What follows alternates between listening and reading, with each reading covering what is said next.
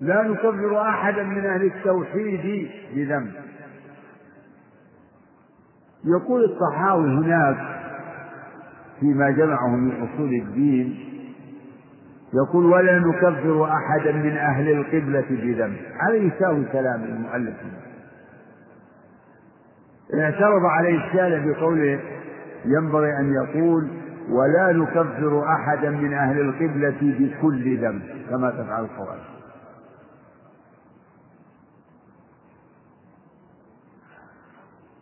لأنه فرق بين سلب العموم وعموم السلب.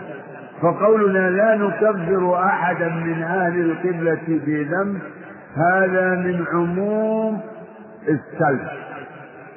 من العموم من عموم السلب. لكن الذي ينبغي أن يقال لا نكفر أحدا من أهل التوحيد بكل ذنب.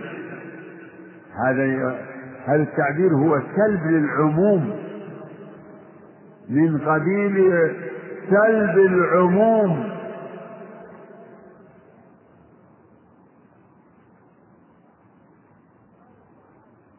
قال الطعاوي ما لم يستحله إذا استحل المحرم أو إذا استحل الذنب المعلوم تحريمه من دين الإسلام بالضرورة فإنه يكفر لأنه مكذب لله ورسوله.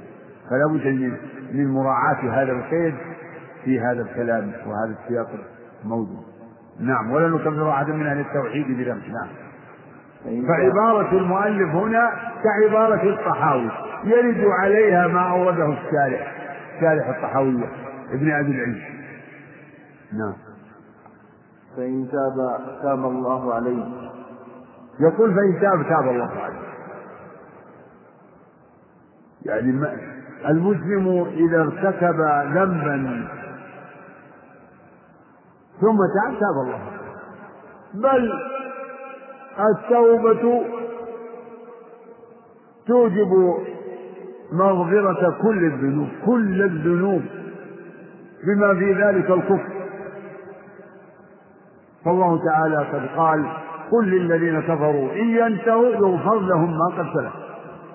وقال سبحانه وتعالى إن الذين فتنوا المؤمنين والمؤمنات ثم لم يتوبوا فلهم عذاب جهنم ولهم عذاب الحريق. وقال تعالى لقد كفر الذين قالوا إن الله ثالث ثلاثة. إن الله ثالث ثلاثة. وما من إله إلا إله واحد. وما من إله إلا إله واحد. وإن لم ينتهوا عما يقولون لا إله إلا الله. لقد كفر الذين قالوا إن الله ثالث ثلاثة. وإن لم ينتهوا عما يقولون ليمسن الذين كفروا منهم عذاب أليم. الشاهد قوله تعالى أفلا يتوبون إلى الله ويستغفرونه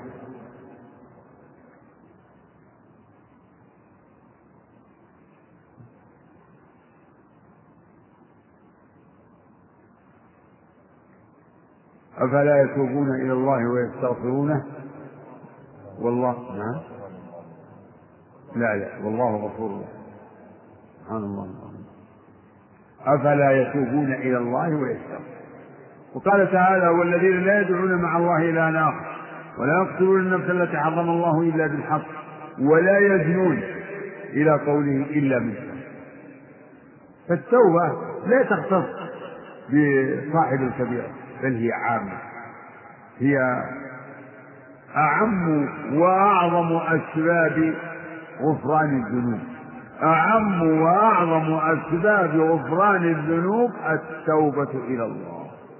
فإنها لا تضيق عن ذنب أبدا. بل تتسع للكفر وما دونه. نعم وإن تاب من هو إذا تاب. فإن تاب تاب الله عليه. فإن تاب تاب الله عليه. والتوبة هي الرجوع إلى الله بترك الذنوب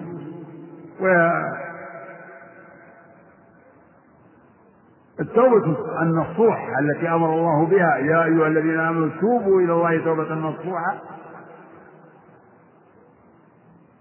التوبة المقتضية لغفران الذنوب. كلها هي مشتمل على الشروط المعروفة. الندم على ما حصل من المعصية والعزم على عدم العودة والمقاطعة للذنب وهو ما يعبر عنه بالإقلاع الندم والعزم ندم على على ما مضى والعزم على ترك الذنب في المستقبل ومقاطعة الذنب في الحال مقاطعة والإقلاع عنه والانتهاء. هذه مقومات الشروط مع الشروط العامة وهي أن تكون خالصة لوجه الله أن تكون التوبة لله خوفا من عذاب الله ورجاء ثوابه. نعم. ومن مات من غير توبة فأمره إلى الله. إن شاء عذبه وإن شاء غفر له. من مات من أهل الذنوب من الموحدين. من مات من الموحدين مصرا على ذنب من الذنوب فهو تحت مشيئة الله. إن شاء الله غفر له وإن شاء عذبه. وإذا عذبه فإنه لا يخلده في النار. أما الدليل على أنه تحت المشيئة وأنه ليس يعني ليس الوعيد في حقه حتما قوله تعالى إن الله لا يغفر أن يشرك به ويغفر ما دون ذلك لمن يشاء. فنفى الغفران عن الشرك.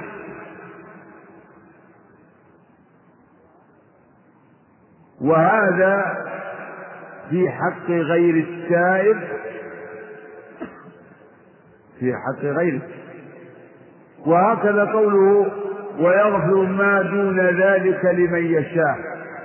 هو في في حق غير التائب أما من تاب من الشرك أو ما دون الشرك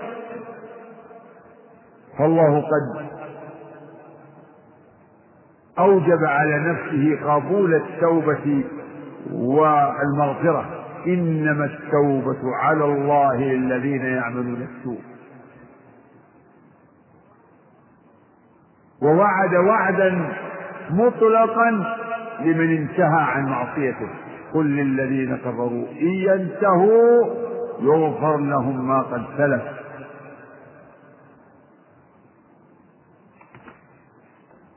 فهو تحت مشيئة الله.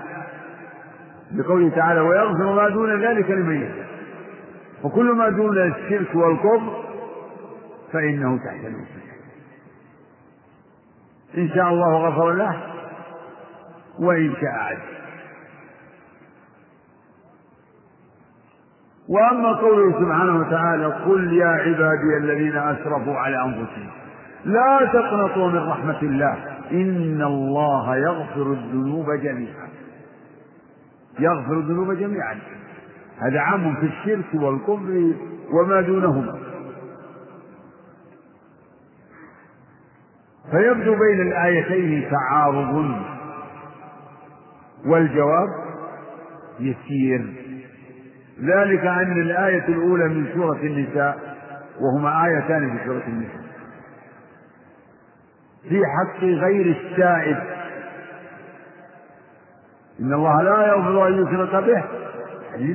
لمن لم يتب. لا يغفر. لا يغفر الشرك لمن لم يتب إليه.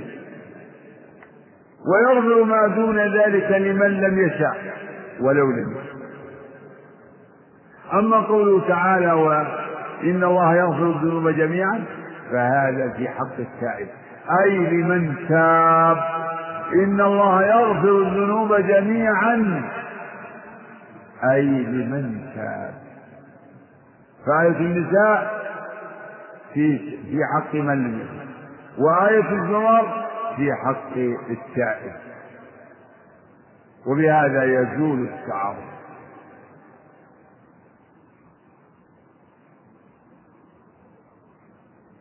وتقدم حكم مرتكب الكبيرة في الآخرة وأنه تحت مشيئة الله إن شاء غفر الله وإن شاء عذبه. وإذا عذبه فإنه لا يخلده فيها. بل لا بد من خروجه. وسبق أهل السنة على ذلك على أن أهل الكبائر لا يخلدون في النار. من يعذب منهم لا يخلد بل مآلهم إلى الخروج من النار ودخول الجنة. كما في أحاديث الشفاعة وغيرها. نعم. ولا نقطع لأحد بجنة ولا نار بعد النبي صلى الله عليه وسلم ومن شهد له النبي صلى الله عليه وسلم بالجنة فهو من أهل الجنة يجب التصديق به. يقول لا نقطع لأحد بجنة ولا نار.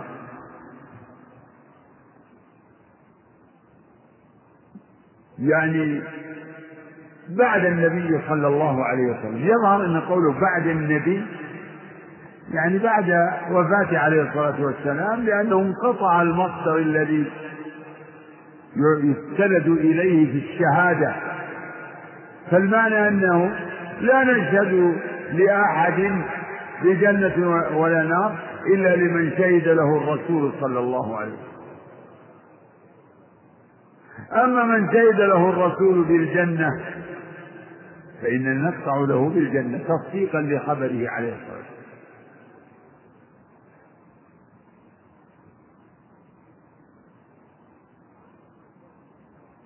وهذا هو القول الوسط. فمن فمن أهل العلم من يقول إنه لا يشهد إلا للرسل وهذا قول ضعيف.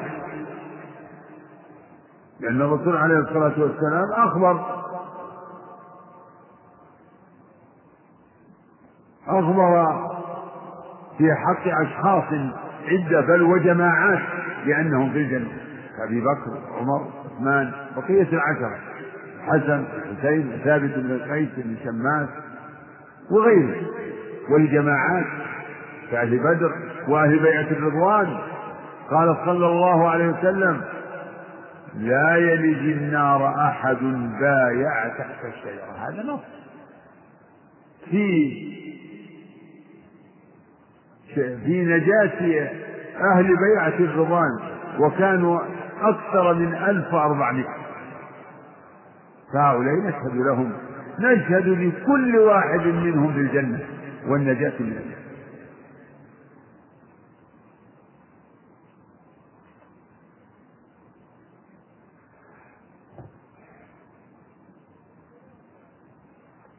وكذلك النار لا نشهد على أحد من العصاة بالنار ولو ورد في حقه وعيد.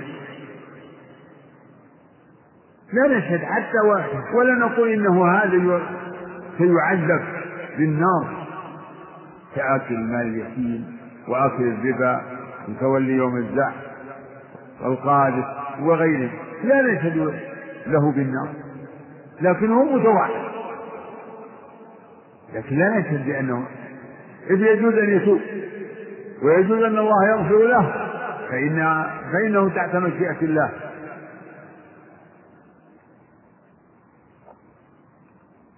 فإنه تحت مشيئة الله كما تقدم آنفا. فلا نشهد لأحد من أهل القبلة بجنة ولا نار إلا من شهد له الرسول عليه الصلاة والسلام. كما تقدم. وبعضهم يقول في أمر الشهادة أنه يشهد لمن يعني شهدت له الأمة بالخير والصلاح. وهذا ليس بمنضبط لكن من شهدت له الأمة يكون هذا يكون يكون هذا من من البشائر ومما يستبشر به.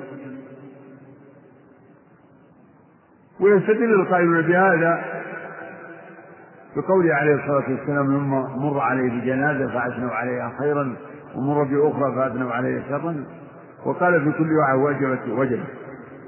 ثم قال أنتم شهداء الله في أرضه إنما علم وجوب الجنة والنار بخبره عليه الصلاة والسلام وشهادة أولئك الأخيار من صحابته رضوان الله عليهم. أما بعد ذلك فلا ينضبط هذا الأمر. لكن من كان له لسان صدق في الأمة فإن هذا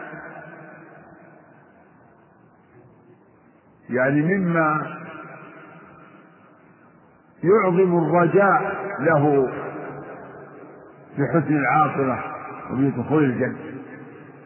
يعظم له الرجاء. فنرجو للمحسنين ونخاف على المسيئين. نعم. بعد. والاستثناء مشروع في الإيمان وهو أن يقول أنا مؤمن إن شاء الله وليس بشك في إيمانه وإنما هو استثناء خوف وإشفاق. سبقت الإشارة إلى هذا في مسألة مسمى الإيمان.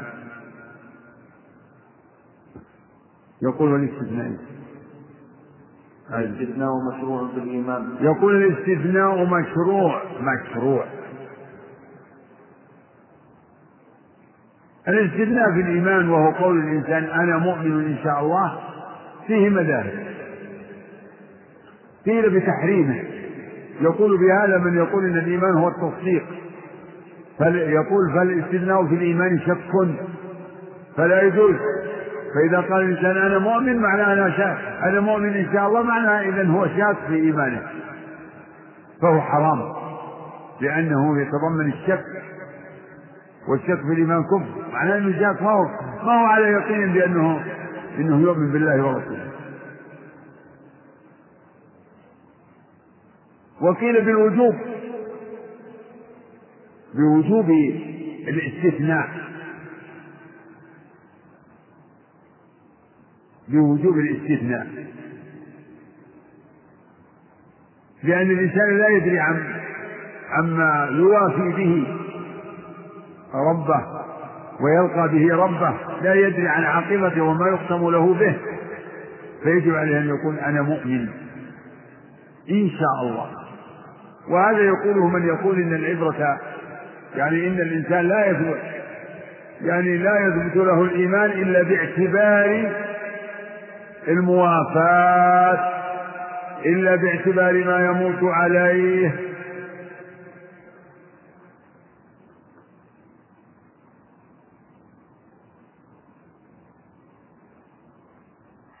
وقيل بأنه مشروع ومستحب احترازا من دعوى الكمال. لأن يقول الإنسان أنا مؤمن في شيء من الدعوة. أنا مؤمن. فيستحب له ويشرع له أن يقول إن شاء الله براءة من الدعوة والإعجاب والإغتراب. أنا مؤمن يمكن أن يقول أنا مؤمن والحمد لله أو أنا مؤمن إن شاء الله. لكن هناك تعبير آخر. إذا قيل لك أنت مؤمن ممكن أن تقول نعم أنا أؤمن بالله ورسوله. هذا لا يحتاج إلى استثناء أنا أؤمن بالله ورسوله. لأنه لأن الفعل لا يدل على مثل ما يدل عليه الاسم. قول الإنسان أنا أؤمن ولله الحمد. أنا أؤمن بالله ورسوله. أنا أؤمن بالله واليوم الآخر. هنا لا يتعين الاستثناء ولا غضاضة إذا قال الإنسان أنا أؤمن بالله ورسوله. أنا أؤمن بالله واليوم الآخر. أنا أؤمن بكتاب الله. لكن إذا قال أنا مؤمن فينبغي له أن يقيد ذلك بقوله إن شاء الله. آية جملة والاستثناء مشروع في الإيمان وهو أن يقول أنا مؤمن إن شاء الله وليس بشك في إيمانه. وليس بشك في إيمانه ليس بشك. يقول ذلك على سبيل الاحتراز عن تزكية النفس وعن إدعاء الكمال. لا شك في إيمانه. ليس مثل ما يقول الإنسان أفعل كذا إن شاء الله. أفعل كذا من المستقبل لا يدري عنه. لا يدري هل شاء هل يشاء الله منه ذلك أو لا يشاء. نعم. إنما هو وإنما هو استثناء خوف وإشفاق. إنما هو استثناء خوف وإشفاق. استثناء خوفا من من تقليد الحال من تغير الحال خوفا من تغير الحال. فهو لا يدري عن ما يختم له به وخوفا أيضا من الدعوة. والإعجاب دعوى الكمال. وإنما هو خوف وإشراف فيجب أن نعتقد أن النبي صلى الله عليه وسلم أفضل الأنبياء. حسبك. صلى الله عليه وسلم. هذا نقل الإمام أحمد في قوله إن المرجع يقولون قول قوله أو تفسيرهم للعمل بالقول. قالوا أن القول هو عمل. قال هذا من اثبت الأقوال. نعم اقرا النص. نعم. يقول الخلال الخلال في السنة. نعم. في كتاب السنة نعم. نعم, نعم. قال وأخبرني محمد بن جعفر أن ابا الحارث حدثهم قال أبو عبد الله كان شبابه يدعو إلى الإرجاء. شبابه. نعم. ابن سوار المدائن نعم. آه، يدعو للإرجاء وكتبنا عنه قبل أن نعلم أنه كان يقول هذه المقالة. كان يقول الإيمان قول وعمل فإذا قال فقد عمل بلسانه. يقول الإيمان كان يقول الإيمان قول وعمل. فإذا قال فقد عمل بلسانه قول رديء.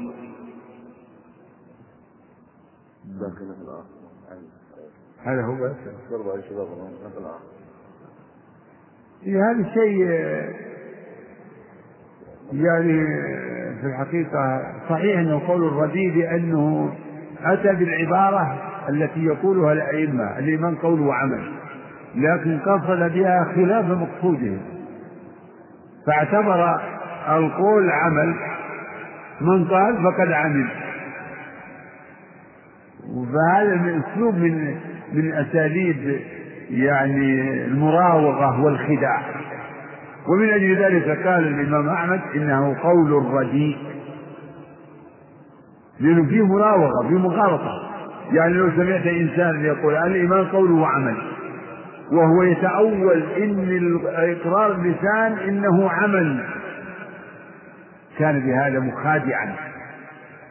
لا يريد بقوله وعمل ما يريدها بالسنة من العمل والفرق بين القول والعمل. نعم. يقول قال سمعت أبا عبد الله قيل له شباب أي شيء يقول فيه؟ نعم. وقال سمعت. قال أبو بن أكرم. نعم. سمعت أبا عبد الله وقيل له شبابه أي شيء يقول فيه؟ فقال شبابه كان يدعو إلى الإرجاء. قال وحكي عن شباب قول أثبت من هذه الأقاويل ما سمعت أحدا عن مثله. قال قال شبابه إذا قال فقد عمل. قال الإيمان قول عمل كما يقولون. فإذا قال فقد عمل بجارحته أي بلسانه. فقد عمل بلسانه حين تكلم. ثم قال أبو عبد الله هذا قول خبيث ما سمعت أحدا يقول به ولا بلغني. انتهى. انتهى. هذا من جنس يعني هذا في تفصيل أكثر مما قبله وتأكيد لما قبله وهو ظاهر. إنه قول يتضمن يعني الخداع والمراوغة والتلبيس. فإنه إذا أطلق القول بأن الإيمان قول وعمل ظن السامع أنه يوافق بهذا أهل السنة. فإذا حققنا معه تبين أنه ليس من ليس على منهج أهل السنة. فهو يشبه من من حيث المراوغة والخداع والتلبيس آه، منهج الواقفة في القرآن. الذي يقول أحدهم أنا لا أقول إن القرآن مخلوق. القرآن كلام الله. ولا أقول إنه مخلوق ولا غير مخلوق. هذه أساليب يتدرع بها ويتذرع بها أصحاب المذاهب المنحرفة للتلبيس على الناس ومن أجل وهو نوع من التقية. يتقون السنعة عليهم. ويتقون آه، يعني آه، الإنكار والتغليظ عليه. انتهت؟ ذكرت يوم أمس أن صاحب الكبيرة الذي ذكر له الخلود من النار دون الشرك أنه ذكر مقيدا. نأمل توضيح ذلك. ما أدري والله ما ما أذكر الآن كلمة ذكر. لا إله إلا الله. ما ماني مستحضر كلمة مقيدا إيش؟ ذكر لهم دليل الخروج فيه آه مقيد. وش السؤال؟ يقول نريد توضيح كيف نقول إن النصوص الواردة في وعيد أهل العصاة وهي في سياقها مطلقة. هذا من نوع المطلق الذي يحمل على المقيد. يعني فقوله تعالى ومن يقتل مؤمنا متعمدا فجزاؤه جهنم خالدا فيها وغضب الله عليه ولعنه وأعد له عذابا عظيما. مقيد. هذا الوعيد مقيد بقوله تعالى ويغفر ما دون ذلك لمن يشاء. يعني إلا أن يشاء. وقوله تعالى إن الذين يأكلون أموال اليتامى ظلما إنما يأكلون في بطونهم نارا وسيصلون سعيرا. هذا إلا أن يشاء الله. يقيد بهذا. مثل ما إن جميع نصوص الوعيد مقيدة بأدلة التوبة باتفاق أنا ذكرت هذا أيضا. حتى الخوارج والمعتزلة يقولون إن نصوص الوعيد مقيدة بنصوص التوبة.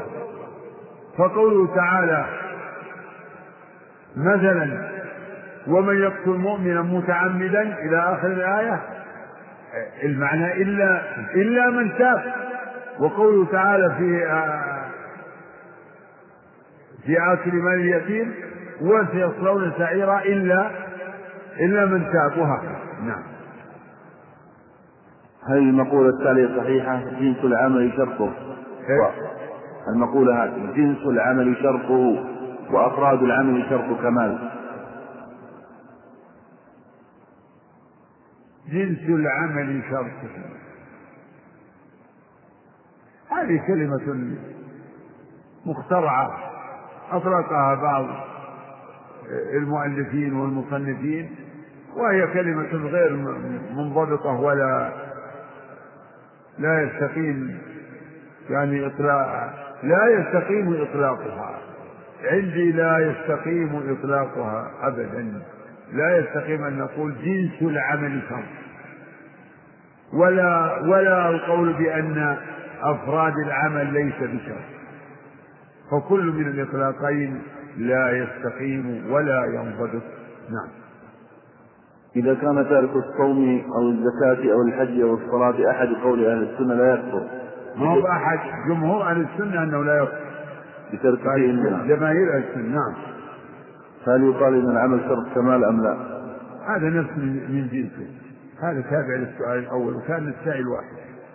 يقول ما الفرق بين مرجئة الفقهاء وبين القائلين بعدم كفر تارك الصلاة؟ من حيث التطبيق العملي والحكم لا من حيث الألفاظ. ما الفرق؟ ما الفرق بين مرجئة الفقهاء وبين القائلين بعدم كفر تارك الصلاة؟ من حيث التطبيق العملي والحكم لا من حيث الألفاظ.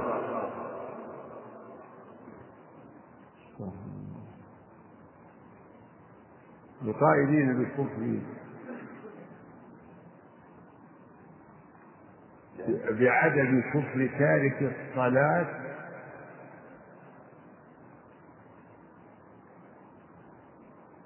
ليسوا بمرجئة. القائلين من من أهل السنة لأن الإيمان قول وعمل.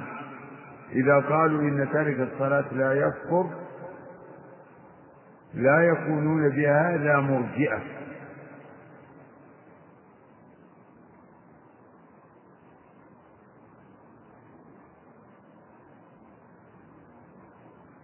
ولا يستوون ولا نقول حينئذ إنه لا فرق. يعني لا فرق بين المرجئة وبين من يقول بعدم كفر تارك الصلاة. هذا قول باطل أنه لا فرق بينهم. نعم لا فرق بينهم من حيث حكم تارك الصلاة. فالمرجع عندهم أن تارك الصلاة لا يصح. ليس بكافر هذا جار على أصلهم تماما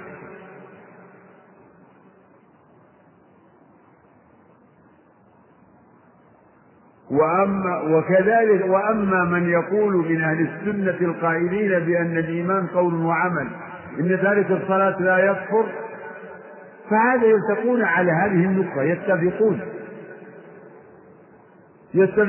عدم كفر تارك الصلاة. لكنهم لا لكنهم يفترقون في سائر الأمور.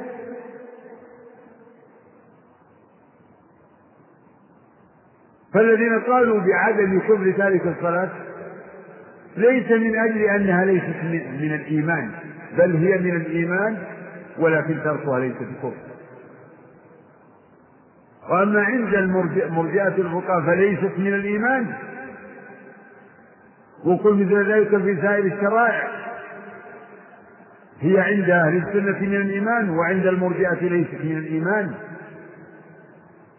مع الفروق الأخرى التي تقدمت الإشارة إليه في مسألة الزيادة والنقصان ومسألة الاستثناء ومسائل أخرى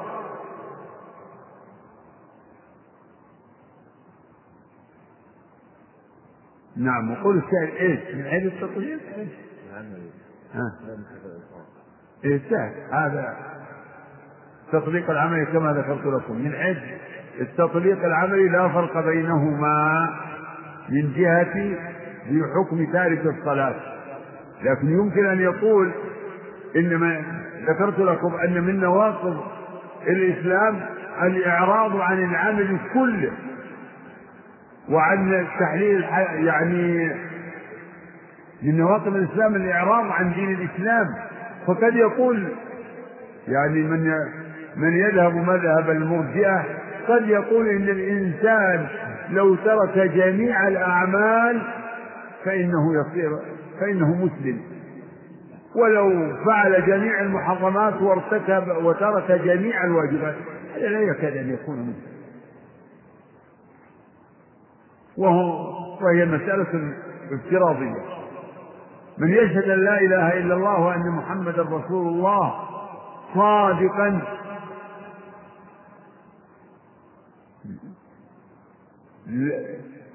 لا يعرض عن الإسلام كليا بحيث لا يتعلمه لا يتعلمه ولا يعمل به لا يسأل عن حلال ولا حرام ولا يفعل واجبا ولا يترك محرم.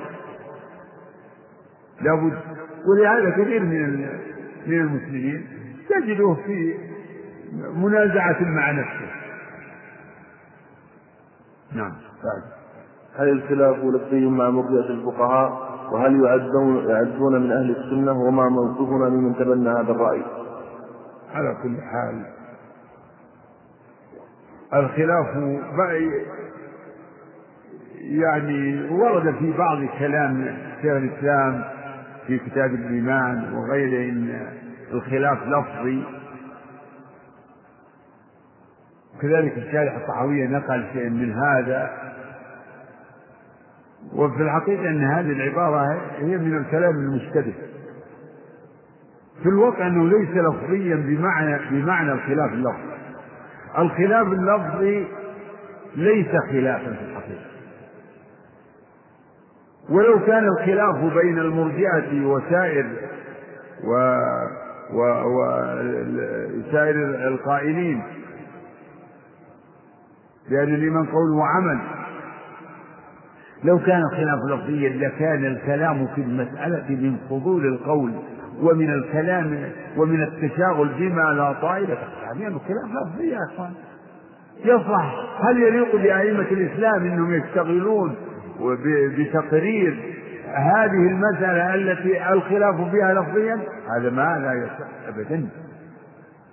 إذا كان الخلاف لفظي فالحمد لله العاصم يعني ليس هناك خلاف. إذا كان الخلاف لفظيا ليس خلاف. كيف؟ كيف يكون الخلاف لفظيا؟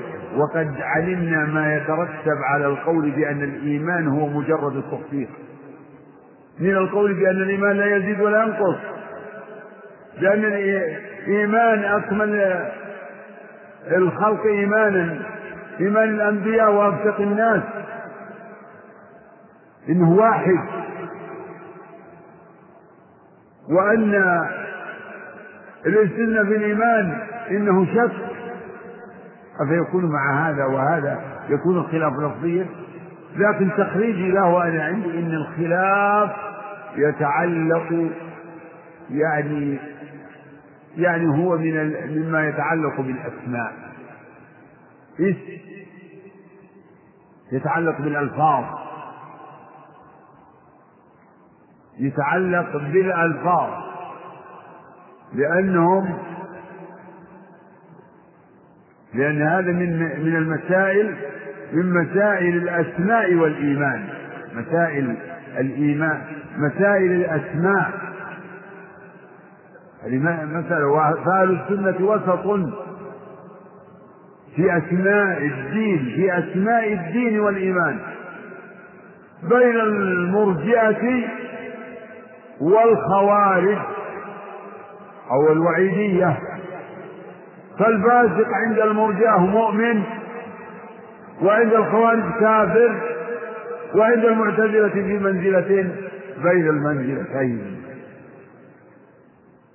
فالخلاصة إن الخلاف بين المرجئة أي مرجئة الفقهاء وأهل السنة ليس هو الخلاف اللفظي بالمعنى المعروف للخلاف اللفظي.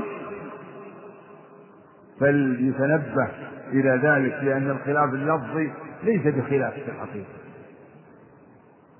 الخلاف لفظي سهل. ولا مشاحة يقال في الاعتذار لا مشاحة بالإصطلاح الأمر سهل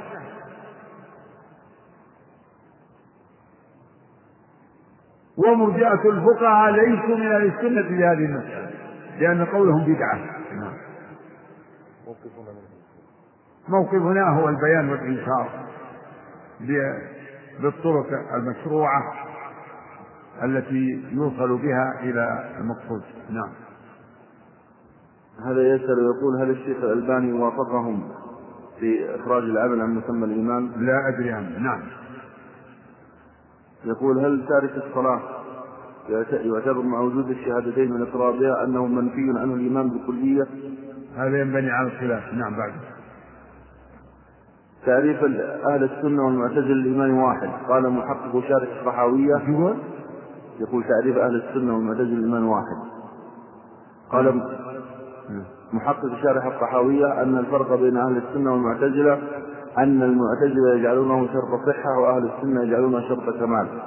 فهل ما قلت لكم شرط صحة وشرط كمال هذه لا تنضبط ولا يمكن التعويل عليها لكن يعني صحيح أن أهل السنة يقول الإيمان قول وعمل واعتقاد أو قول وعمل على التفصيل المتقدم الخوارج كذلك يقولون قول وعمل. لكن عندهم إنه متى ذهب شيء من يعني أركان الإيمان أو واجبات الدين ذهب الإيمان كله. فهو جزء لا يتجزأ. إذا ذهب بعضه ذهب كله. هكذا علم موجب كلام المعتزلة والخوارج. وأما أهل السنة فليسوا كذلك. عندهم إن الواجبات منها ما إذا ذهب. بعضها ذهب. يعني كل يعني أجزاء الإيمان وشعب الإيمان تختلف.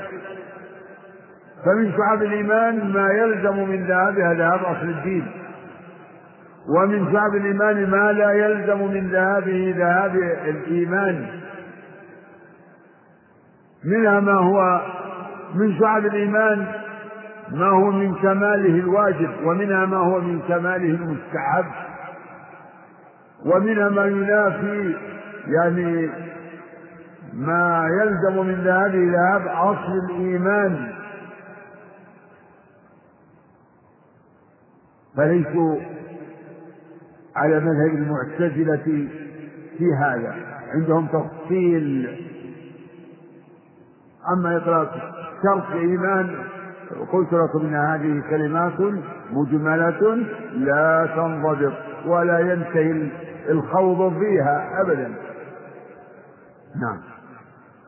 إذا اجتمع الإيمان والإسلام وفسرنا الإيمان باعتقاد القلب فهل يعني ذلك أن أخرجنا الأعمال عن مسمى الإيمان في تلك الحالة؟ إذا اجتمع الإيمان والإسلام وفسرنا الإيمان باعتقاد القلب. إذا اجتمع الإسلام والإيمان وفسرنا الإيمان باعتقاد القلب. فهل يعني ذلك أن أخرجنا الأعمال عن مسمى الإيمان في تلك الحالة؟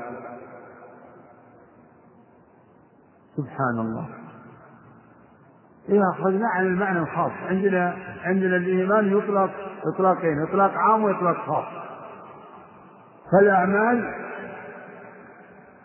الأعمال ليست من مسمى الإيمان الخاص. الرسول فصل ذلك. فعن أركان الإسلام هي من الإيمان الذي لما قال جبريل أخبرني عن الإسلام وفسر ثم قال أخبرني عن الإيمان. لما سأل عن الإيمان سأل عن الإيمان الشامل للأعمال. لا يصلح. ولا يصح أن نقول إننا أخرجنا الإيمان الأعمال عن مسمى الإيمان. أخرجنا عن المسمى هذا في هذا المقام وفي هذا السياق. لا لم نخرج عن مسمى الإيمان بإطلاق. الإيمان كما ذكرت يطلق عاما وهو الذي عبر عنه أهل السنة بأنه قول وعمل. وهو الذي آه، عبر ذكره الرسول بقول الإيمان بضع وستون شعبة ويطلق خاصا كما في حديث جبريل. نعم. ما الفرق بين الإيمان المطلق ومطلق الإيمان؟ الإيمان المطلق ومطلق الإيمان هذا تعبير اصطلاحي في كلام آه، الباحثين و يعني لسان أهل العلم مطلق آه، الإيمان المطلق يعني كامل مؤمن مطلق. مطلق إيمان يعني أصل الشيء مطلق كلمة. هذا هو الفرق بينهما. يريدون بالشيء المطلق الشيء يعني التام. الإيمان التام. مطلق الشيء يعني ما يعني يريدون به أصل الشيء. مطلق يعني هذا اللي عنده أصل إيمان عنده مطلق إيمان. عنده إيمان عنده إيمان لكن ليس عنده الإيمان. الإيمان المطلق التام. إنما المؤمنون الذين إذا ذكر الله وجلت قلوبهم. هؤلاء قد وصفوا بالإيمان المطلق ولهذا قال في شأنهم أولئك هم المؤمنون حقا. لكن الذي دونهم ودونهم ودونهم قال عنده إيمان ولا ما عنده إيمان؟ عنده إيمان. عنده أصل. نعم. يقول هل السؤال بقولك هل أنت مؤمن؟ سؤال مبتدع أم لا؟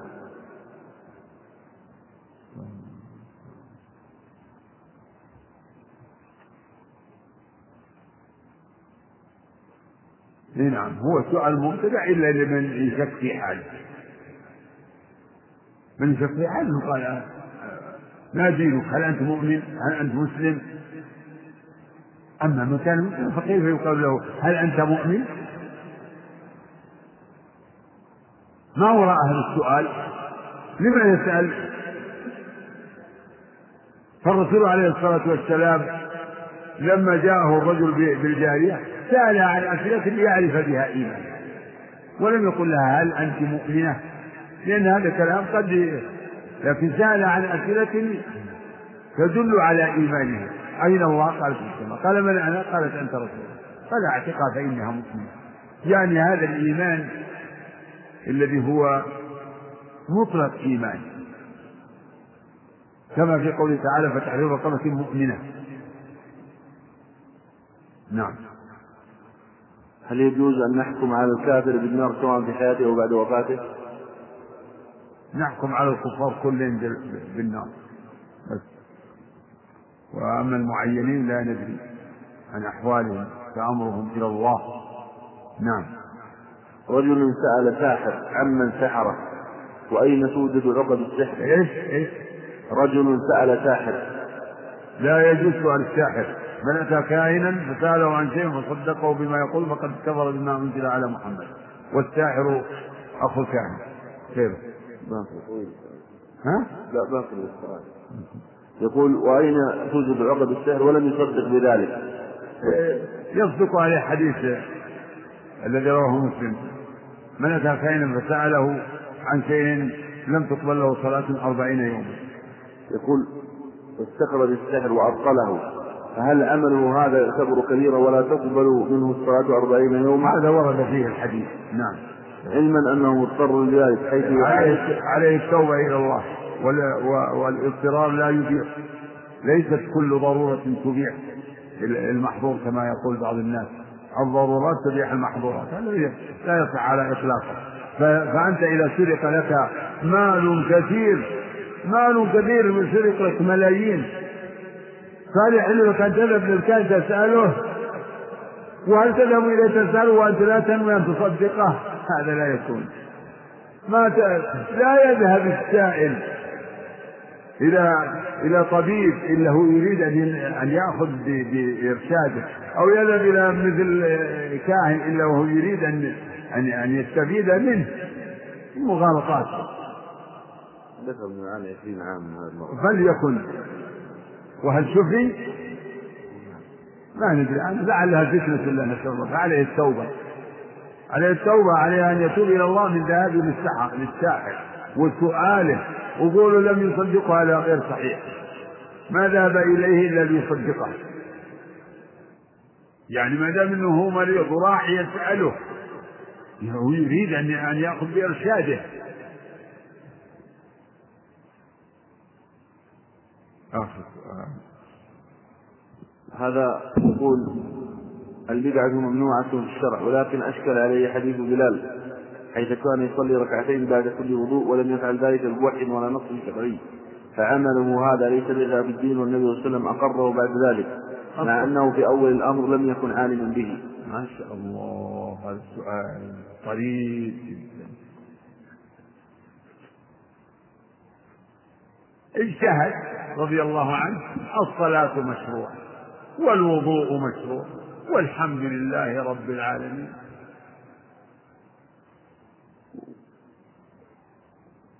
ولعله بل من الذي قال إنه ما علم من الرسول؟ الرسول عليه الصلاة والسلام قال من توضأ نحو وضوء هذا ثم صلى ركعتين لا يحدث فيهما نفسه. فالشيء الذي تميز به المحافظة على هذه السنة.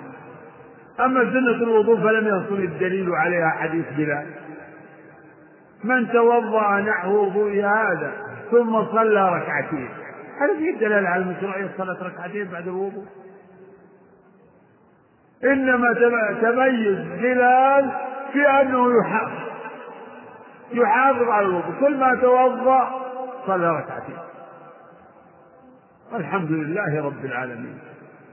ومع هذا صاحب هذا السؤال يعني عن له. إن إن إن بلال قبل أن يقره الرسول كان مبتدعا أو أتى ببدعة هذه على كل حال إذا كان قد خطر له هذا فهو فهو خاطر خاطئ. والصلاة والسلام.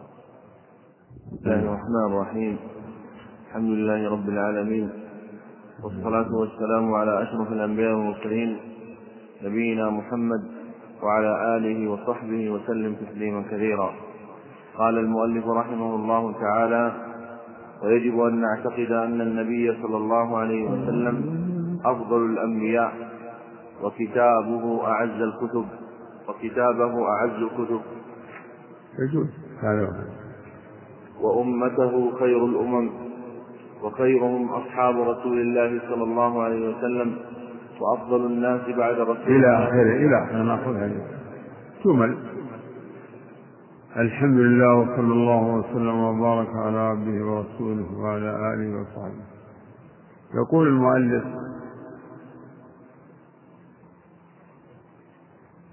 ويجب أيضا عطفا على ما سبق ويجب أن نعتقد أن نبينا محمدا صلى الله عليه وسلم أفضل الأنبياء.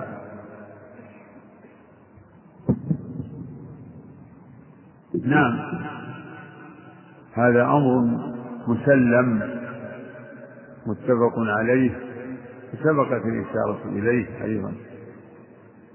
فنبينا عليه الصلاة والسلام هو خاتم النبيين. وهو سيد المرسلين أفضل الأنبياء.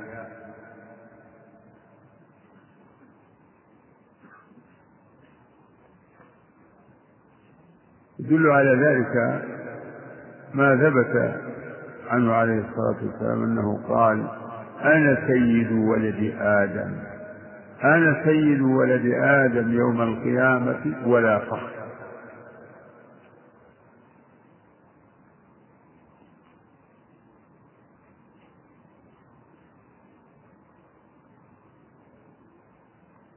فله السيادة على الجميع. فإذا كان هو سيد ولد آدم. دل ذلك على أنه أفضل أفضل أفضل الناس هم الأنبياء والمرسلين. إذا فهو سيد الأنبياء والمرسلين. فمن كان سيد ولد آدم والرسل والأنبياء هم من ولد آدم. لزم أن يكون سيد النبيين و وسيد القوم هو أفضلهم. سيدهم هو أفضل. فهو أفضل النبي صلى الله عليه وسلم. ويظهر فضله بما أكرمه الله به يوم القيامة. أكرمه بكرامات يفضل بها غيره. تظهر سيادته أولا في المقام المحمود. عندما يترادى الأنبياء الشفاعة آدم. يردها إلى نوح ونوح إلى إبراهيم. وإبراهيم إلى موسى وموسى إلى عيسى وعيسى إلى النبي عليه الصلاة والسلام.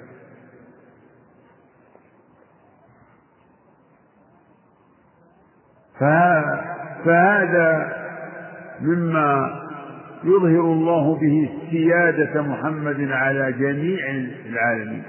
في ذلك اليوم والموقف العظيم. عسى أن يبعثك ربك مقاما محمودا.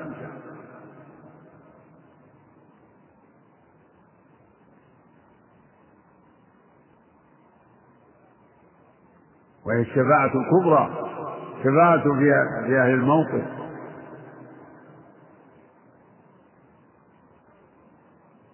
وقال صلى الله عليه وسلم أنا أول شافع وأول مشفع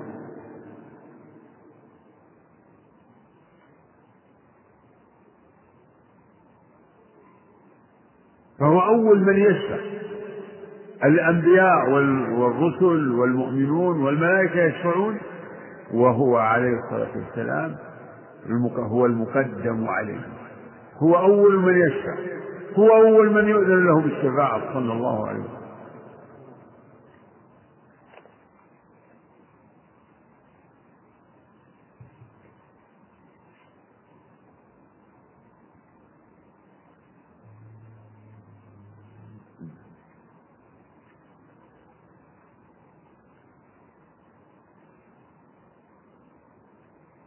نعم هو خير أن يشفع وكتابه الذي هو القرآن.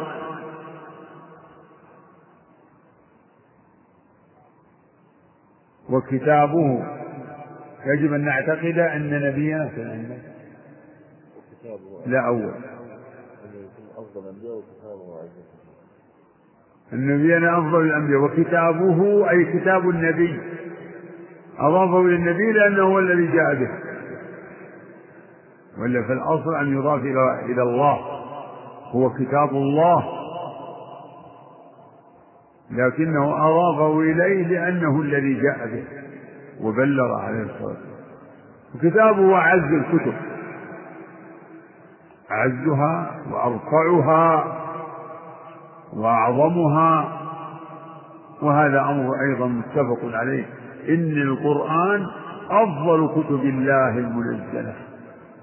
على أفضل رسل الله فالذي تناسب بين الرسول وبين الرسالة. فجاء أفضل الرسل بأفضل رسالة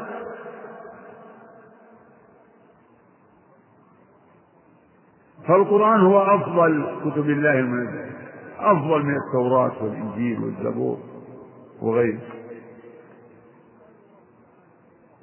قال الله تعالى الله نزل أحسن الحديث أحسن الحديث. كتابا متشابها مثانيا تقشعر منه جلود الذين ربهم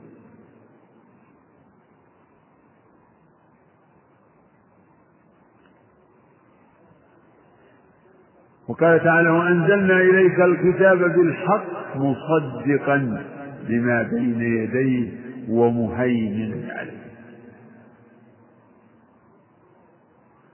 وقد وصف الله القرآن بصفات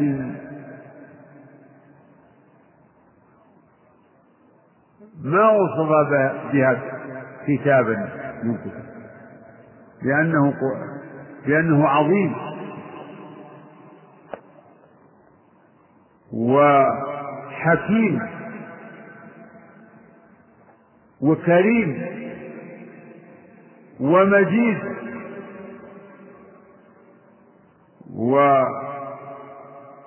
ووصفه بأنه ذو الذكر صاد والقرآن صاد والقرآن بالذكر ياسين والقرآن الحكيم تلك آيات الكتاب الحكيم. والقرآن المجيد بل هو قرآن مجيد. إنه لقرآن كريم ولقد آتيناك سبعا من المثاني والقرآن العظيم. إلى غير ذلك. ومبين.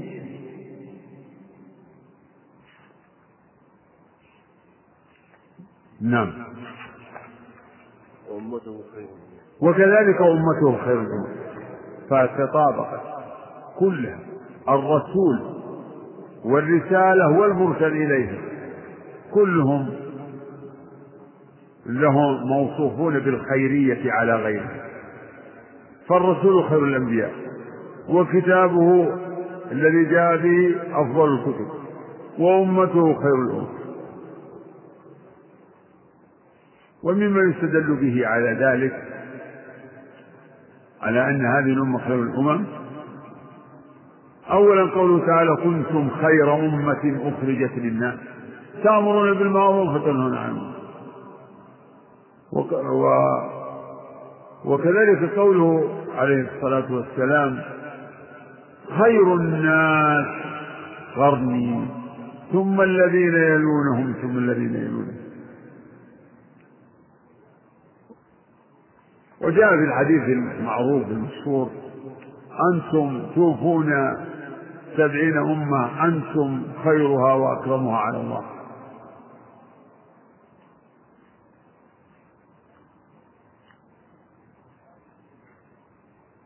هذه الأمة هي خير الأمم.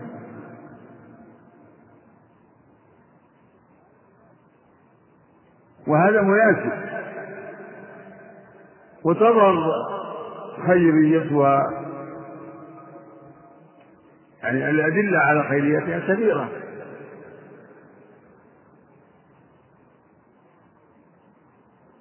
تظهر خيريتها في أن أول من يدخل الجنة أمته هو أول من يدخل الجنة من الأنبياء وأول من يدخل الجنة من الأمم أمته عليه السلام.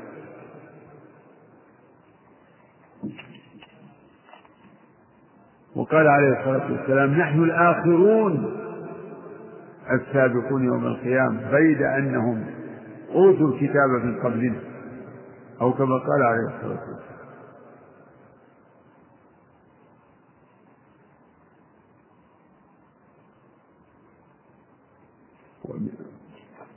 ومما يدل على خيريتها خيرية هذه الأمة أن أن الله أثنى عليه بقوله وكذلك جعلناكم أمة وسطا لتكونوا شهداء على الناس.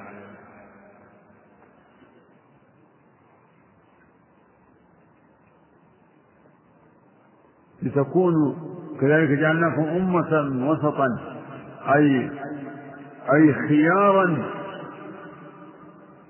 وعدولا خيارا لتكونوا شهداء على وثبت أنهم يشهدون للأنبياء بالبلاغ.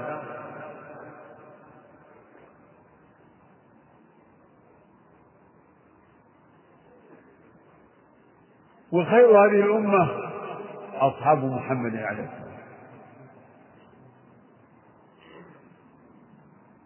للحديث المتقدم وهو قوله عليه الصلاة والسلام خير الناس قرني. وقرنه هو هو الذين بعث فيهم كما جاء في اللفظ الآخر القرن الذي بعثت فيه. فخير الناس القرن الأول. وهم الأمة الأولى أو الجماعة الأولى وهم أصحابه عليه الصلاة والسلام. وهذا أيضا باتفاق أهل السنة. أهل السنة متفقون على أن أفضل هذه الأمة أصحاب محمد عليه الصلاة والسلام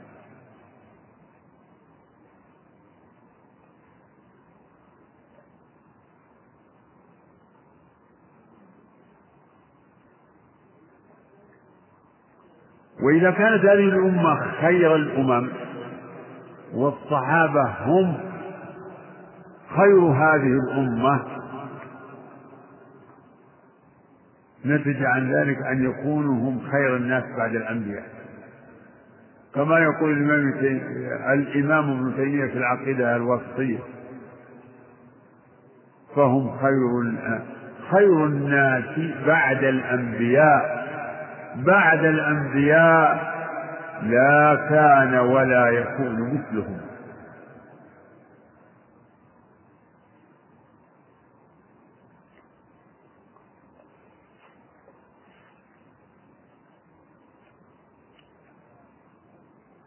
والأدلة على فضل الصحابة متعددة. لقد رضي الله عن المؤمنين إذ يبايعونك تحت الشجرة فعلم ما في قلوبهم فأنزل السكينة عليهم. وقال صلى الله عليه وسلم لا يدخل النار أو لا يلج النار أحد بايع تحت الشجرة. قال عليه الصلاة والسلام لعل الله اطلع على أهل بدر فقال اعملوا ما شئتم فقد غفرت لكم.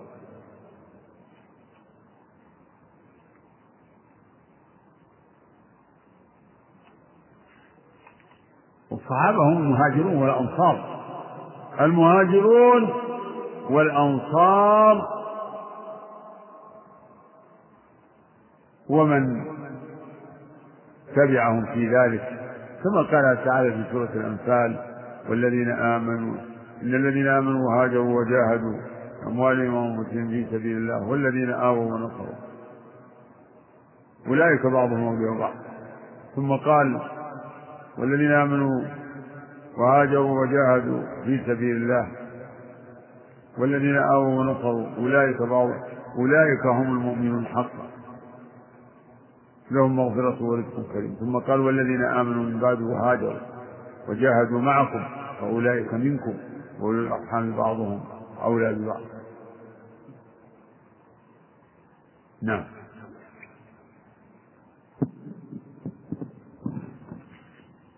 وأفضل الناس بعد رسول الله صلى الله عليه وسلم أبو بكر ثم عمر ثم عثمان ثم علي رضي الله عنهم أجمعين.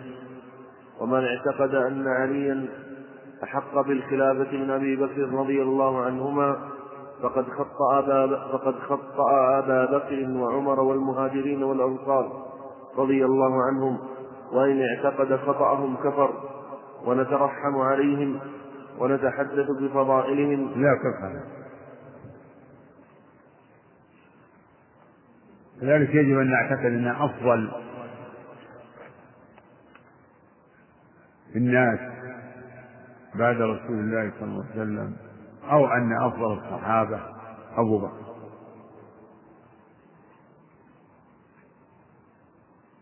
يقول يجب عبارة. يجب أن نعتقد نعم. وأفضل الناس بعد رسول الله. أبو بكر. يعني أفضل الناس بعد رسول الله من هذه الأمة. أفضل الناس بعد رسول الله من هذه الأمة أبو بكر.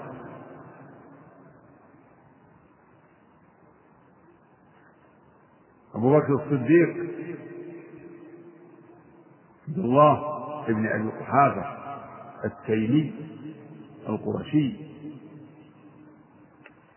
ثم عمر العدوي عمر بن الخطاب.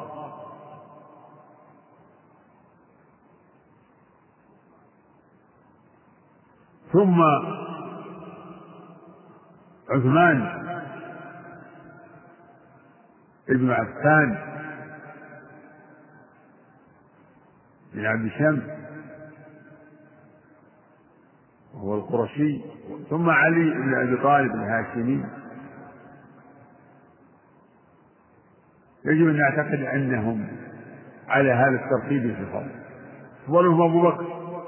أفضل الصحابة بل أفضل أن نقول أفضل هذه الأمة أبو بكر. ثم عمر. وهذا باتفاق المسلمين قديما وحديثا.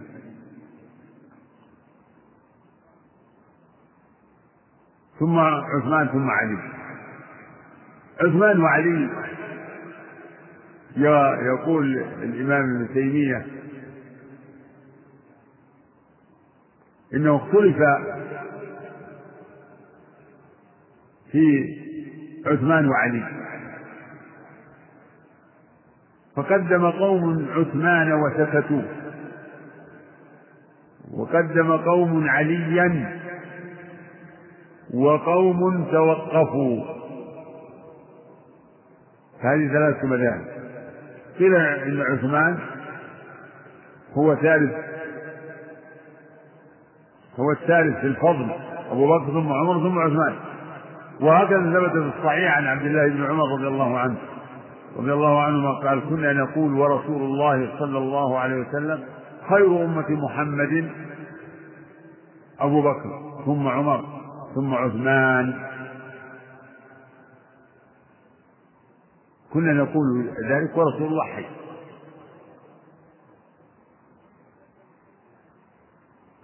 وقدم قوم عليا على عثمان.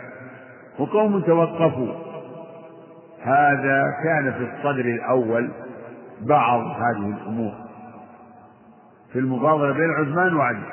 قال شيخ الإسلام رحمه الله ثم استقر أمر أمر ثم استقر أمر أهل السنة.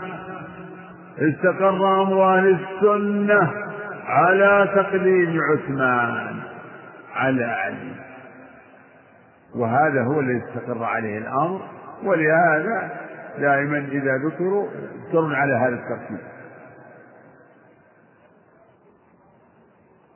فمسألة المفاضلة يقول ما معناها ابن تيمية؟ في العقيدة الواسطية يقول المسألة المفاضلة بين عثمان وعلي ليست من المسائل التي يضلل بها. يضلل بها المخالف ولكن التي يضلل بها المخالف هي مسألة الخلافة. فمن طعن في خلافة واحد منهم أو في خلافة عثمان كما جاء عن أيوب السختياني رحمه الله من طعن في خلافة عثمان فقد أزرى بالمهاجرين والأنصار.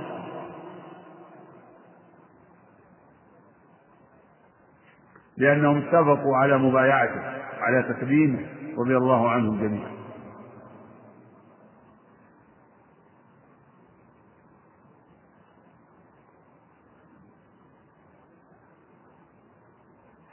إذا هذا خلاف قد اندرس الخلاف في المفاضلة بين عثمان وعلي.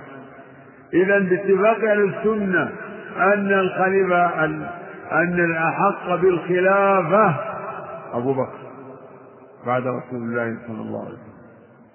ثم يختلفون هل ثبتت خلافته بالنص الجلي أو بالنص الخفي والإشارة؟ أم بالاختيار اختيار الصحابة؟ هذا محل مذاهب للناس وقد جاءت أدلة تدل على أن أبا بكر هو الخليفة بعد رسول الله صلى الله عليه وسلم. ولكن هذا هذا الخلاف أمره سهل. المهم إن أن الخليفة بعد رسول الله بحق هو أبو بكر الصديق. صاحب رسول الله صلى الله عليه وسلم صاحبه الأول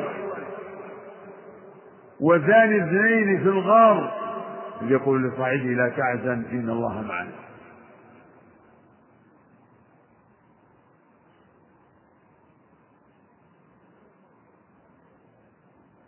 وذكر شيخ الإسلام المذاهب فيما ثبت فيه خلافة أبي بكر وذكر أنها ثبتت حكما ثبتت حكما يعني بالنص جليا أو خفيا هناك نصوص تكون جلية وفي نصوص فيها إشارة ترجعوا إليها في في المنهاج. وثبتت فعلا بالاختيار. بالاختيار. بمعنى أنهم لو فرض لو فرض أن الصحابة لم يتفقوا عليه ما تم له الأمر. ولكن الله عصمهم عن ذلك. ونزههم عن ذلك. فقد اتفقوا ووفقهم الله وجمع قلوبهم على ما يحبه نبيهم صلى الله عليه وسلم. ولهذا لما قال في الحديث المتفق على صحته قال لعائشة ادعي لي أباك وأخاك أقتل أكتب لأبي بكر كتابا لا يختلف عليه. ثم قال عليه الصلاة والسلام يأبى الله والمؤمنون إلا أبا بكر.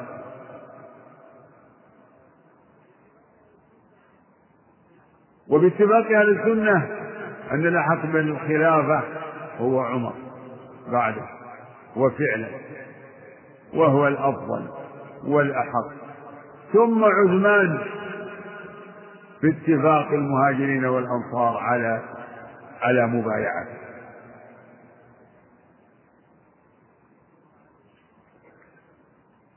ثم علي رضي الله عنه وقد اختلف الناس عليه في أمر الخلافة ولكنه هو رابع الخلفاء الراشدين.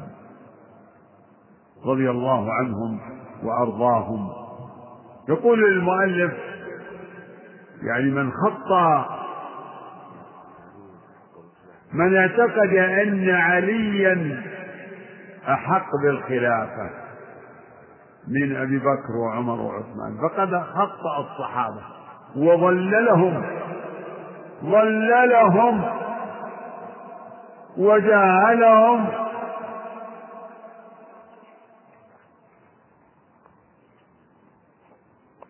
وهذا لا تقول فيه إلا الرافضة. فالرافضة يقولون إن علي هو الوصي. هو الذي أوصى النبي صلى الله عليه وسلم بتوليته. ولكن الصحابة كتموا الوصية وخانوا وظلموا. فمنهم من يفسق الصحابة بذلك ومنهم من يكفرهم. وهذا أحد أصول الكفر عند الرافضة. هذه هذا أحد أصول الكفر. فإنهم يذهبون إلى أنه قد كفر أو ارتد جمهور الصحابة إلا نفر قليل. ثلاثة أو أو أو عشرة أو بضعة عشر. وهذا طعن في أصل دين الإسلام. فإنه لو فرض ذلك كان هذا الدين غير موثوق به القرآن والسنة من أين؟ ما طريقها؟ ولهذا قال المحققون إن مذهب الرفض هو من من من يعني هو من غرس أو ومن يعني من ابتداع الزنادقة يعني إن المؤسس لمذهب الرفض هم الزنادقة. المنافقون. لأنه أرادوا التوصل بهذا إلى الطعن في دين الإسلام. لكن هذا لا يمكنهم أن يأتوا إليه مواجهة. فجاءوا من هذا الطريق. ولكن كل الأصول الكفرية التي هي معروفة عن الرافضة هم يكتمونها لأنهم لأنهم يسترونها بأصلهم الآخر التقية. فهم لا يبوحون الآن لا يبوحون ببغض الصحابة. لا يتكلمون بهذا. لا يتكلمون في شأن خلافة أبي بكر وعمر وعثمان وسائر الصحابة لكن هذا مسطور في كتبهم. موجود لكنهم في مع الناس ليتمكنوا من الوصول إلى مآربهم. لو أظهروا ما عندهم وما ومخبوءهم لاتضعوا ورجمهم المسلمون صغارهم وكبارهم بالحجارة لكن الذي المؤسس لهذا المذهب يعني بناه على النفاق بناه على التقية.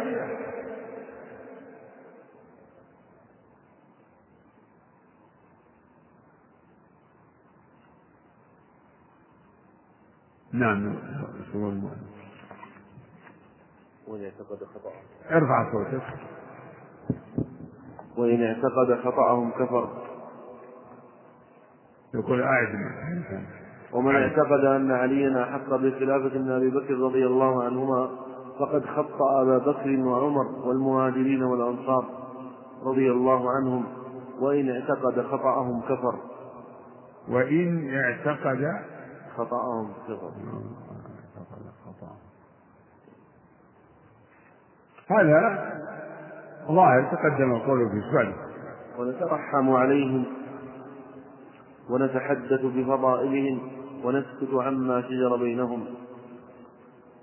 يقول و ونترحم عليهم. يقول نترحم عليهم. ندعو لهم بالرحمة نقول رحمهم الله. الله عنهم. نقول رضي الله عنهم. نعم. وهذا هو سبيل الذين قال الله فيهم والذين جاءوا من بعدهم يقولون ربنا اغفر لنا ولإخواننا الذين سبقونا بالإيمان. ولا تجعل في قلوبنا غلا للذين آمنوا. ربنا إنك رؤوف رحيم. ترحم عليهم ترضى عنهم ونذكرهم بخصالهم الحميدة نذكر فضلهم وفضائلهم.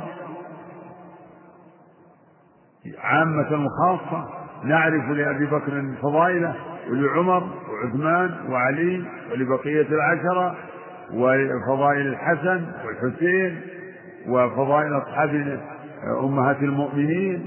نعرف لهم فضائلهم ونعرف وننزل كل منهم منزلته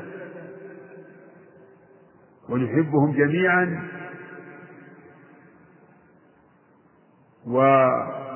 ونذكرهم بالجميل ولا نتبرى من أحد منهم بل نبغض من يبغضهم وبغير الخير يذكرهم كما قال الطحاوي. وحبهم دين حبهم دين وإيمان وإحسان وبغضهم كفر ونفاق وطغيان. نعم. ونسكت عما شجر بينهم. أيضا هذا من من منهج أهل السنة. الإمساك عما وقع بينهم. بين جماعاتهم أو بين أفراد منهم من من اختلاف أو خصومة أو نزاع أو قتال. نمسك ولا نخوض. ما نتخذ هذا حديث المجالس و و وأحاديث السمر بل نمسك عما شجر بينهم. ولا نخوض في ذلك. إذا كان هذا الواجب بشأن عموم المسلمين إخوانك المسلمين الواجب أن تمسك عن الخوض في أعراضهم وأن تلتمس الأعذار لهم وأن تمحص الأخبار المنسوبة إليهم. هذا في عموم المسلمين. فكيف بأصحاب الرسول عليه الصلاة والسلام؟ هم أحق بذلك. أحق بالاحترام. أحق بتطهير الألسن من أعراضهم.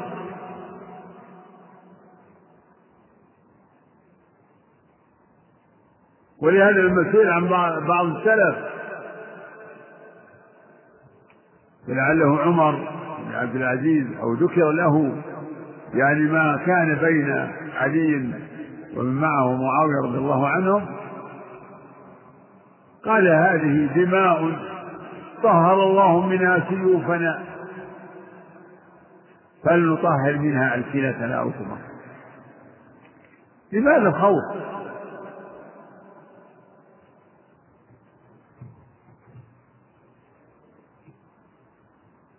والذين يخوضون في هذا ويتكلمون فيه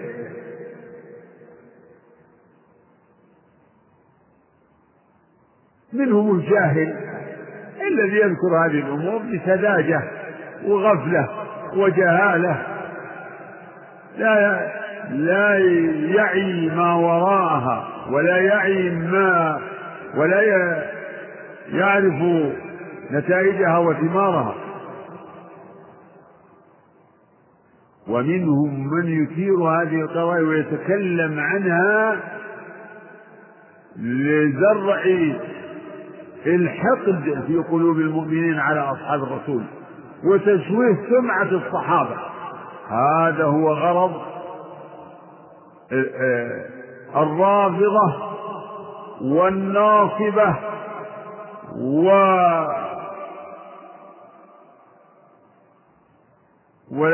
والملاحدة وطوائف أخرى من الناس. يكون لهم تكون لهم أغراض سيئة يجمعها الطعن في الصحابة. طعن وتشويه سمعة الصحابة و يفضي ذلك إلى الطعن في دين الرسول في القرآن وفي سنة الرسول عليه الصلاة والسلام لأنهم حملتها لأنهم حملة الكتاب والسنة. هم الذين بلغوا لنا هذا الدين علما وعملا. وهم الذين قاموا بنشره في أقطار الدنيا رضي الله عنهم وأرضاهم. فيجب حبهم وذكرهم بفضائلهم والكف عن مساويهم. وذكرت لكم لشيخ الإسلام له كلمات محكمة جيدة في هذا إذ يقول إن إن كثيرا مما أثر في ذلك أي فيما شجر بين الصحابة منه ما هو كذب ومنه ما زيد فيه ونقص وغير عن وجهه والقليل منه هم فيه مجتهدون. مجتهدون. فإن أخطأوا فإن أصابوا فلهم أجران وإن أخطأوا فلهم أجر واحد. إلى آخر ما قال. نعم.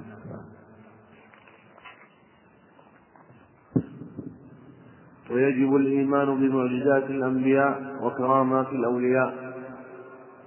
يجب الإيمان أيضا بمعجزات الأنبياء. يعني ما صح منها وبلغنا وقد بلغنا منها بخبر الله عدة معجزات. فمن ذلك الناقة لنبي الله صالح التي أخرجها الله وكانت عظيمة ناقة عظيمة. لها شرب ولهم شرب في يوم معلوم. والله ذكرها آية. وما منعنا أن نرسل بالآيات إلا أن كذب بها الأولون وآتينا ثمود الناقة مبصرة فظلموا بها وما نرسل بالآيات إلا تخويفا. وذكر الناقة في قصة صالح وقومه ثمود. وردت في القرآن في مواضع في أعراف هود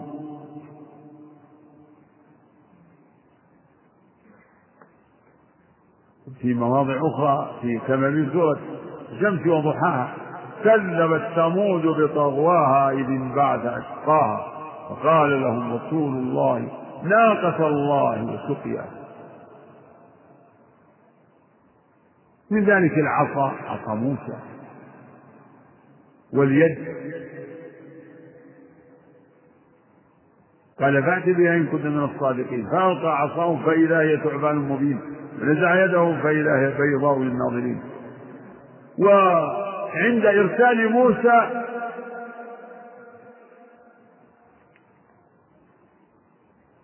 قال الله تعالى وأن ألق عصاك. فلما رآها تهتز كأنها جان ولا مدبرا ولم يعقب. يا موسى أقبل ولا تخف إنك من الآمنين. لك يدك في جيبك تخرج بيضاء من غير سوء. واضمم إليك جناحك من الرهب فذلك برهانان من ربك برهانان. اليد والعصا.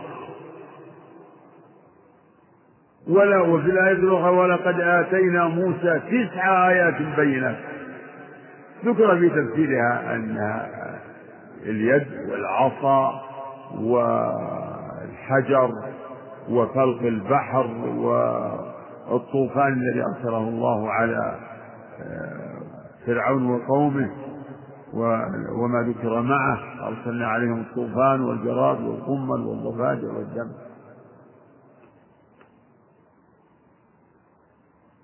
فيجب الإيمان بمعجزات الأنبياء. تسمى معجزات هذا اصطلاح المتكلمين يسمون الخوارق معجزات. وإلا فاسمها في لسان الشرع البراهين والبينات. البراهين والبينات.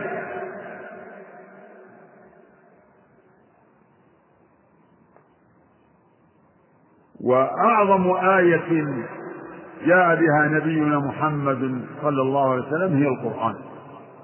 هذا القرآن الذي تحدى الله به الثقلين الجن والإنس. فهو آية النبي ولهذا عليه قال الله تعالى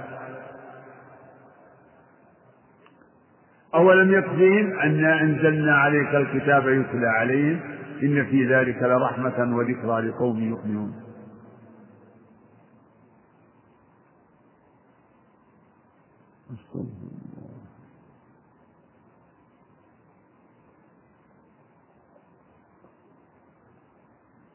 وتحداهم بأن يأتوا بعشر سور وبسورة قل فأتوا بسورة بسورة من مثله. وإن كنتم في ريب مما نزلنا على عبدنا فأتوا بسورة من مثله. وادعوا شهداءكم إن كنتم صادقين. فإن لم تفعلوا ولن تفعلوا فاتقوا النار التي وقودها الناس والحجارة. أعدت للكافرين.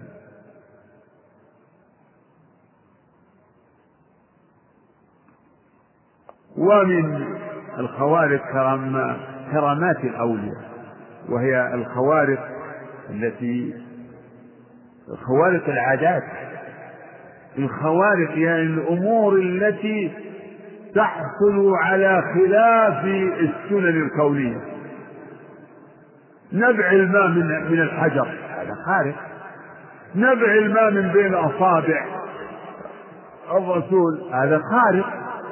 المعتاد ان الماء ينبع من من من الآبار من أنهار من عيون يعني تحتضر ثم تنفجر. حجر منفصل كذا كما كحجر موسى. فقلنا اضرب بعصاك الحجر. فانفجرت منه اثنتا عشرة عينة هذا خارق كذلك انشقاق القمر للنبي عليه الصلاة والسلام أمر خارق كون ينشق القمر ويصير فرقتين فرقتين متباعدتين يشهدهن يشهدها الناس. البعيد منهم والقريب والإمام ابن تيمية له الكلام المستفيض. في هذه في هذه الميادين وغيرها في في مسألة الخوارق والكرامات وتصنيفها وأنواعها. فيقول إن الخوارق ترجع إلى ثلاثة معاني الغنى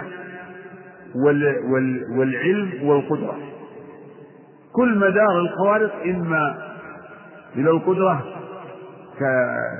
يعني مثل الخوارق التأثيرية. مثل مسألة الحجر ومسألة العصا. ترجع إلى القدرة. ردها القدرة. ومثل والخوارق العادية مثل الإخبار عن الأمور الغائبة والغنى مثل الاستغناء عن الأمور التي جرت السنة أنه لا, لا استغناء عنها. ومن أمثلة الخوارق التي جاء ذكرها في القرآن مسألة أصحاب الكهف الذين بقوا في كهفهم ما شاء الله من السنين لبثوا في كهفهم ثلاثمائة سنين وبقوا ما شاء الله من المدد ولم تأكل الأرض لحومهم ولم يكلفوا. لو إنسان يعني بقي فترة من الزمن بدون غذاء مات. لو أغمي على إنسان ولم تحدث هذه الوسائل لإسعافه وحقن الغذاء فيه يموت. ما يبقى هذه السنة الكونية. فهؤلاء كانوا نائمين ولا غذاء ولا طعام ويتقلبون طول الزمان فهذا خارق يرجع إلى معنى الغنى لأنهم استغنوا في هذه المدة الطويلة. ولهذا لما قاموا كأنهم كأنهم قاموا جياعا وكذلك بعثناهم ليتساءلوا بينهم. قال قائل منهم كم لبثتم؟ قالوا لبثنا يوما أو بعض يوم.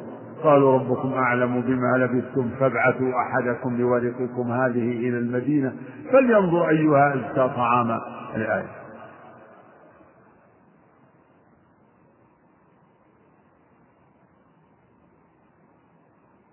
من الخوارق العجيبة أمر أمر مريم عليه السلام حيث ولدت